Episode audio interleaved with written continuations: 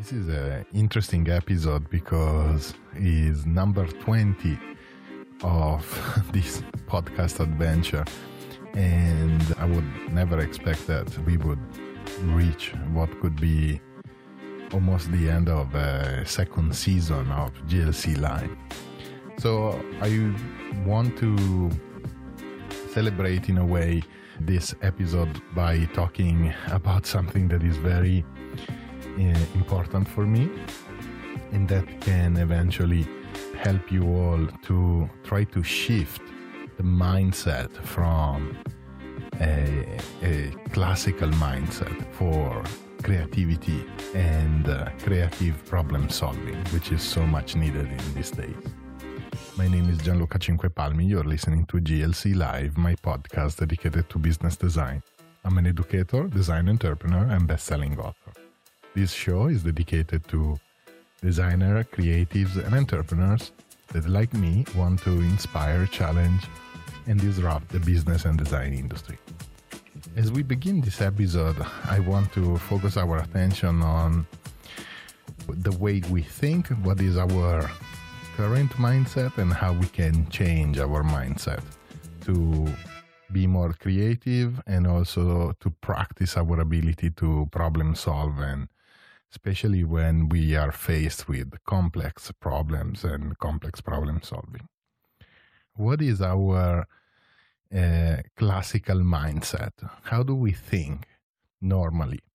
We can define our natural way of thinking as a reasoning by analogy way of thinking. This is our natural way of learning, and this is how we approach every kind of problem, whether we are learning a new skill or whether we are f- uh, focusing or, or concentrating on, on different uh, topics. Reasoning by analogy means that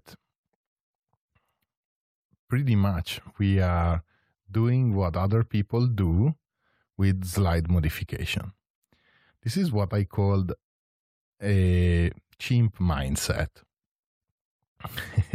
I call it chimp mindset because there is an old saying that is, you see, monkey see, monkey do. So this is our natural way of learning. We copy, we, we observe, we observe our parents, we observe our relatives, we observe our friends, and we try to copy, and by copying their attitude and, and activities, we can learn. We can learn new skill, we can learn new languages, we can learn pretty much anything. There is nothing intrinsically wrong with this mindset or this mode of thinking. This is our natural mode of thinking, as we said. And this mindset, although is is natural to us, doesn't necessarily help us when we are addressing complex problems or when we have to think more creatively. When it comes to problem solving or creative thinking, we have to shift. We have to shift mindset. We have to shift gear. And we have to think in a different way. We have to think, as I called, with our philosopher mind, our inquisitive mind. We have to research for new knowledge. This is interesting because we can ask ourselves, okay, so if this mode of thinking is so important, why Uh, we aren't thinking this way all the time? Well, there are two main reasons why we don't think all the time this way. First of all, this mode of thinking is harder. It's much more complex. It's it's something that comes unnatural to us, is unconventional. And secondly, because we all suffer from a bias. We call it cognitive, well, we psychologists call it cognitive bias. The cognitive bias states that I'm right because I believe I am, meaning that we all accept and we all favor our mode of thinking because it, it taps into our previous experiences and, and taps into our knowledge. So how can we represent this? How can we show, how can we think about this? So imagine on, on the right side, we have a, a circle, and in this circle, we have what we call our beliefs, no? Our knowledge.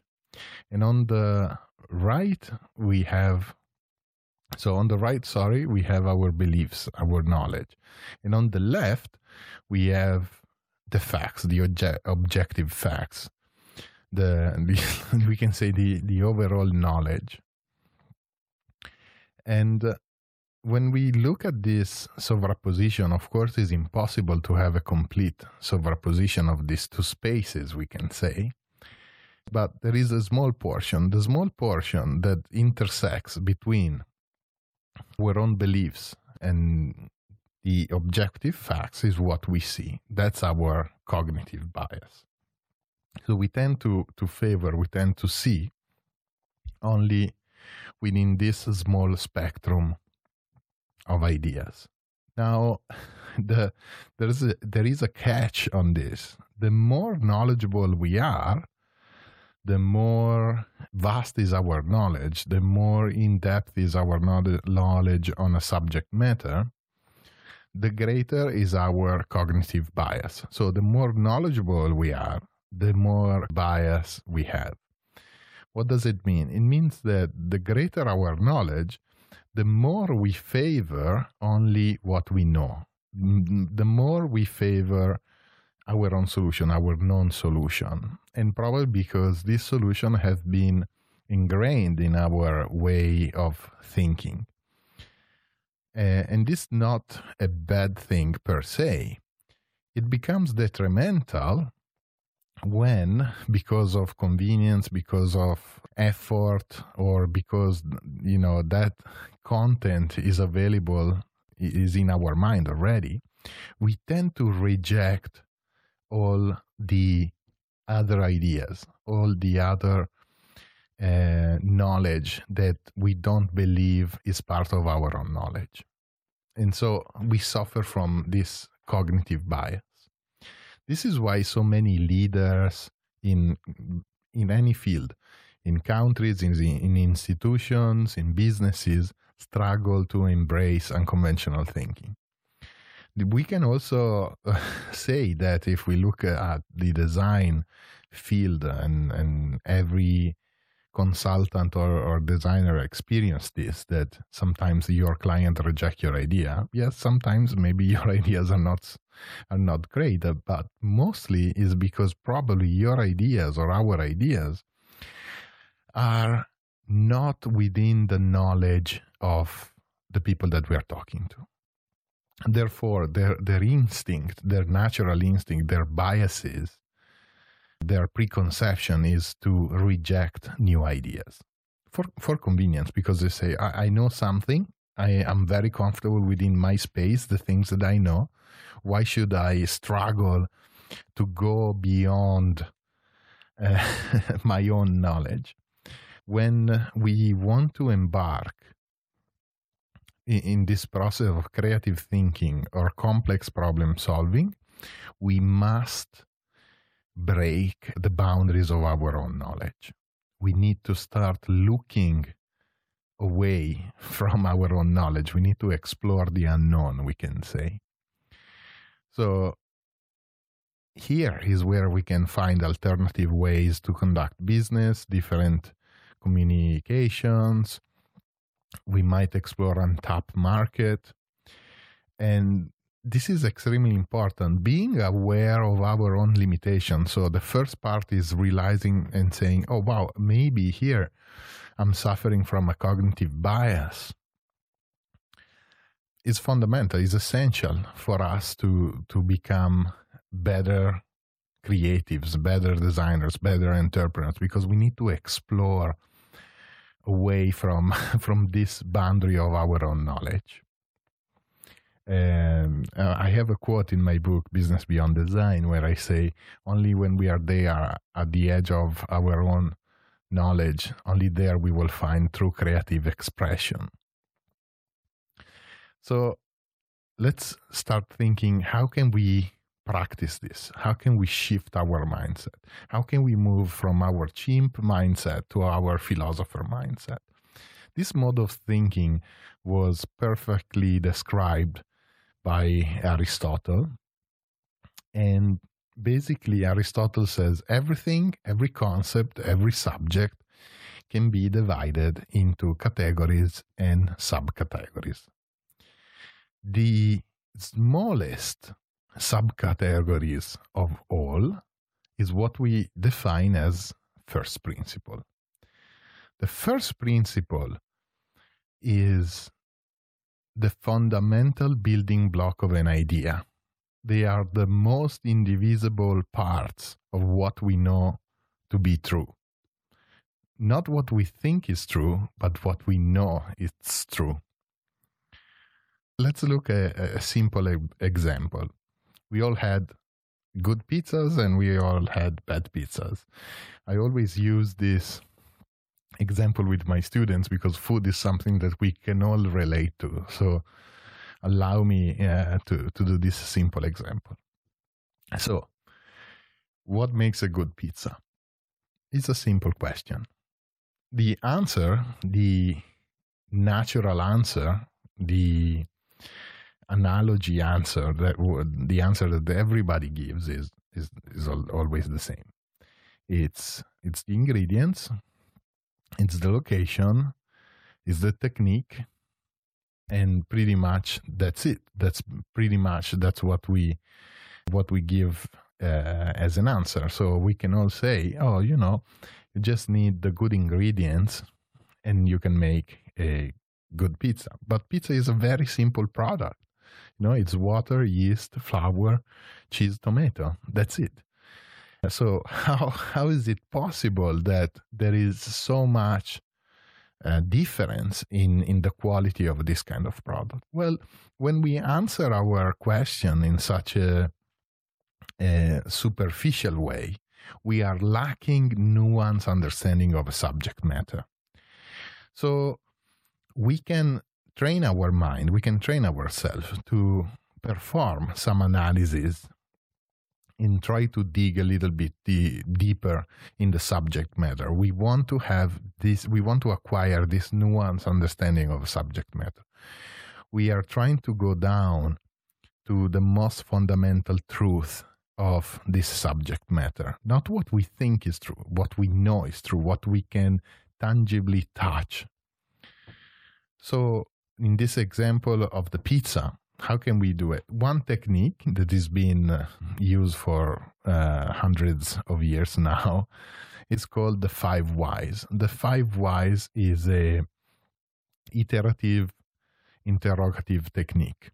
So we are asking at least five times, but not necessarily only five. We can go as much as we, as deep as we want, as soon as we reach the what we call the root cause of a problem. Let's apply this small example on our pizza example. So we begin. Uh, why the pizza is good or is delicious, we can say. Oh, because it's light, crunchy, and flavorful. Okay?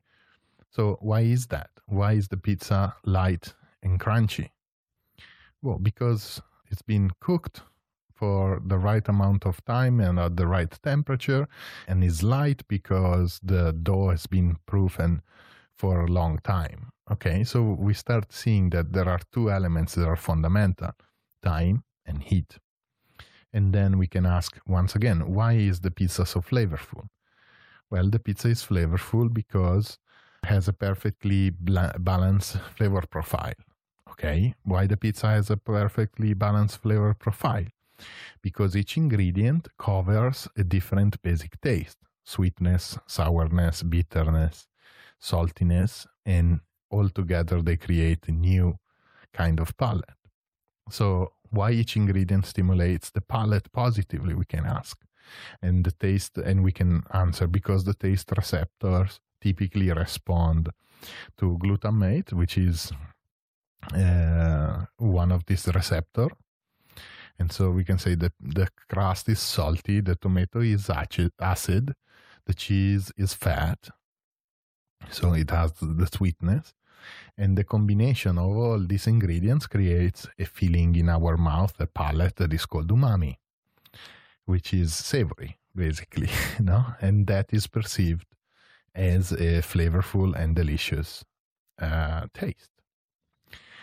When we reach this bottom line, this, this essential truth, we are drawing conclusions. So we can say, okay, so it's not only, it's not the ingredients, it's the fact that we have a flavor profile that is given by these ingredients, and this flavor profile is combined by salt, fat, acid, heat, and time. This is what creates the magic. So the fundamentals, the principle, the first principles of cooking in general are fat, acid, salt, time, and heat. And the combination of these fundamental elements creates something unique. This is why great chefs, they can combine all of these great flavors and these great techniques to create something unique, an experience, and, and something really astonishing. So is our ability to understand the fundamental truth of a subject is directly correlated with our ability to think critically and creatively. Once we reach that level of knowledge, once we reach that nuanced understanding of a subject matter, then we can recombine, rearrange, and combine in unique, unexpected ways. This is my definition of creativity. Creativity is our ability to uh, combine knowledge in unique and unexpected ways.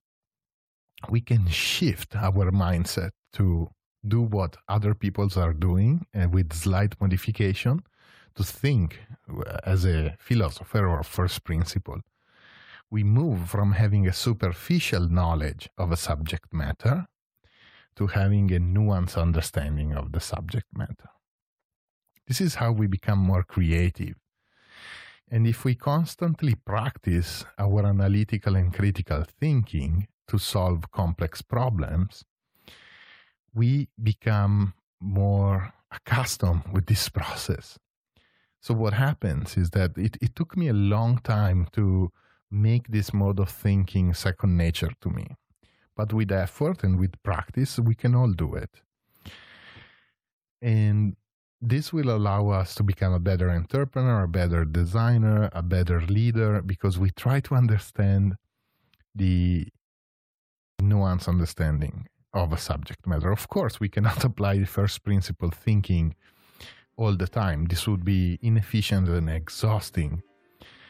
But when we have to find new solution, when we have to challenge the status quo, when we have to shift our mindset, this is a one practice that we can have. And I hope that you can agree with me that the first step is to realize that we do have different modes of thinking. And we need to understand, oh, now I'm thinking this way. I'm trying to just copy what other people are doing because I'm hearing that everybody's doing the same thing. And and how can I shift that? And I say, okay, I'm, I'm, I need to push myself. I need to push my boundaries a little bit further. So I hope you enjoyed this small episode.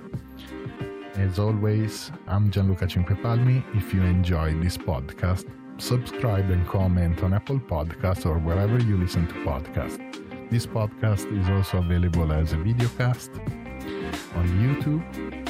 For references and links, and if you want to receive a free template of the five whys, subscribe and comment on G L C dot live. And I will see you soon.